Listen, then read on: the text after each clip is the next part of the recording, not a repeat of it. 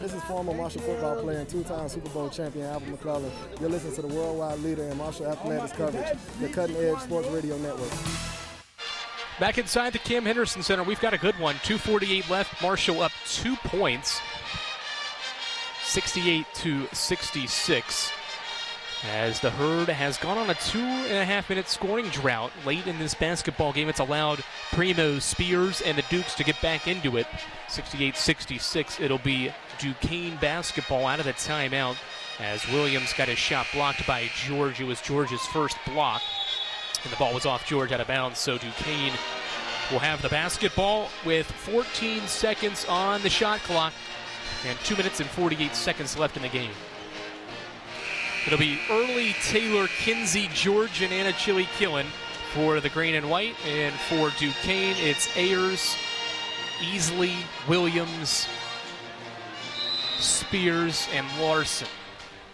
Inbound goes to Williams. He hands it back to Ayers. He'll launch a right corner three. Didn't hit anything, but Easley tracked it down and got it to Williams. Shot clock doesn't reset. Do the Dukes know it? It's down to three. Ayers steps back, right corner, right wing three at the buzzer. Good. Second time's the charm for Ayers, and Duquesne's got the one-point lead. seven oh run. That was arguably the, counting. That was arguably the harder shot, too. Yeah, absolutely. Shot clock winding down. Kinsey backing down, cut. Finds a cutting George, who is found. Blocking foul called as Williams tried to step in and take a charge, but was caught moving over. And Darius George is slow to get up as he is down in the painted area. Hard collision between Williams and George. It's Williams' second foul, excuse me, third foul. And George is going to get free throws, but if he can't take them, it'll have to be somebody else. I believe Duquesne on... The coach, I think Coach Dambrot, with an injured player here, would get to pick who Marshall's free throw shooter would be if George is unable to take the free throws. He's being attended to right underneath the basket. Couldn't tell from my angle, my vantage point, the play happened on the far side of the floor. Couldn't tell maybe if he hit his head on the way down. I'll say I do see him moving limbs yep. and moving his hand and stuff. And Not I'm, moving too much, but doesn't appear to be maybe a lower body injury for George. Maybe the wind knocked out of him, too, on the hard fall.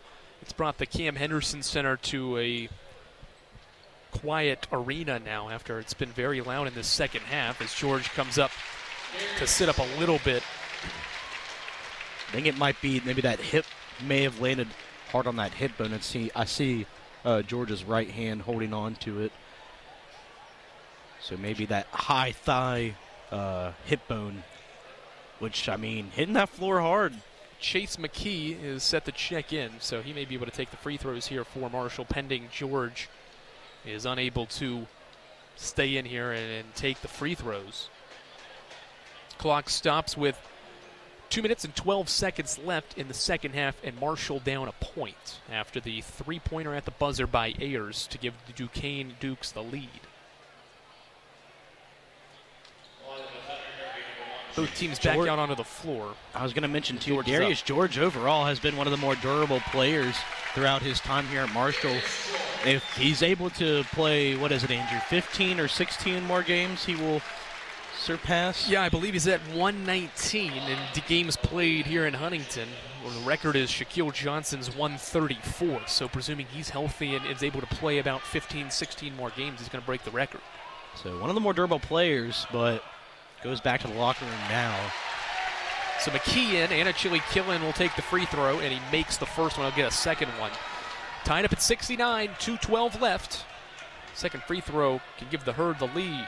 No, off to the right for Anachilikilen, and we remain tied at sixty-nine, approaching the two-minute mark. Ball in the hands of Spears. He's already got a career high. Send the ball to the right elbow easily. He's backing down early. Steps back, fades away, and puts it in. Duquesne's got the lead back, seventy-one sixty-nine, under two minutes left. McKee out front with the basketball, sends it to Kinsey, and Coach D'Antoni wants to talk over the upcoming offensive possession. Wait and find out if it's a thirty or a full before deciding what we do on our end. Timeout being signaled for. It is a thirty-second timeout. We'll keep it here. one minute, fifty-one seconds left, second half. Two timeouts remain for the green and white, just one for the Duquesne Dukes. Jaden, what is Coach D'Antoni maybe drawing up here in the huddle to get a basket? Well, if they keep the same lineup on, of course, I think that you got to keep feeding Kinsey. Kinsey's been one of the players that's really helped drive this team back into the game, so I think maybe you run some type of pick and roll there with maybe Andy Taylor and Obinna, or Kinsey and Obinna, and really just hope space the floor there with Šerenjić. So Šerenjić is coming onto the floor, so he'll be in the corner. And I think that's might what they try to do is try to spread out the floor here and maybe get something going here with Kinsey and Obinna. All right, out of the timeout, Kinsey with the basketball. one forty-five and counting. Plenty of time on the shot clock, eighteen. Early in the right corner, gets it back to Kinsey, who drives and got fouled. Larson had a hand on his back, and Kinsey was fouled. So it's the sixth team foul by Duquesne, second on Larson. Marshall gets the shot clock to be reset back to twenty. one forty-three left. Marshall has no field goals in the last four minutes. Needing a basket here. Inbounds pass comes to Kinsey at the right wing. He wants an Anachilikilen screen, rejects it, drives baseline, puts up a shot over two defenders. It doesn't fall. Ball tipped back to him. He gets blocked at the rim by Williams, and Duquesne comes away with the basketball. Big-time rejection by Williams, his first, and a big one. No need to foul. one twenty and counting. Duquesne up two with the basketball. Easily drives inside, kicks it out to Ayers. Ayers gets a screen, stops, top of the key, three, in and out, no good. Fight for the rebound, it's rolling. Kinsey saves it into Anachilikilen. Big time save and hustle play from Kinsey. sixty seconds and counting left. Marshall down two. Kinsey's gonna get a double screen. Backs out, guarded by Easley, crossover, runs into a double team, kicks it out to Anachilikilen. fifty seconds and counting. Taylor up, lob for Killen, ball knocked away, and Ayers comes away with it, saves it inbounds too, and the Dukes have the basketball. twelve second, about thirteen second maybe difference between the shot clock and the game clock. thirty-five and counting. Dukes up two. Ball game right here. Spears out front, guarded by Taylor. Marshall has one foul to give. twenty-two seconds and counting. Shot clock down to seven. Spears at the free throw line, over Taylor, no, Kinsey rebound, fifteen seconds left, shot clock's off, Kinsey, Taylor, pump fakes, right corner, three, yeah! Andy Taylor with nine seconds left gives the Herd the lead. Duquesne's not going to call a timeout. Spears the other way, drives inside, one second, no! And Marshall wins it at the buzzer. Wow, what a clutch block there by Marcos Šerenjić, but looks like there might be time left here on the clock as the ref is pointing upwards at the clock. But regardless, Ball you think gun. Obinna is going to get the block there, and Marco reaches his hand out there and just hits it out.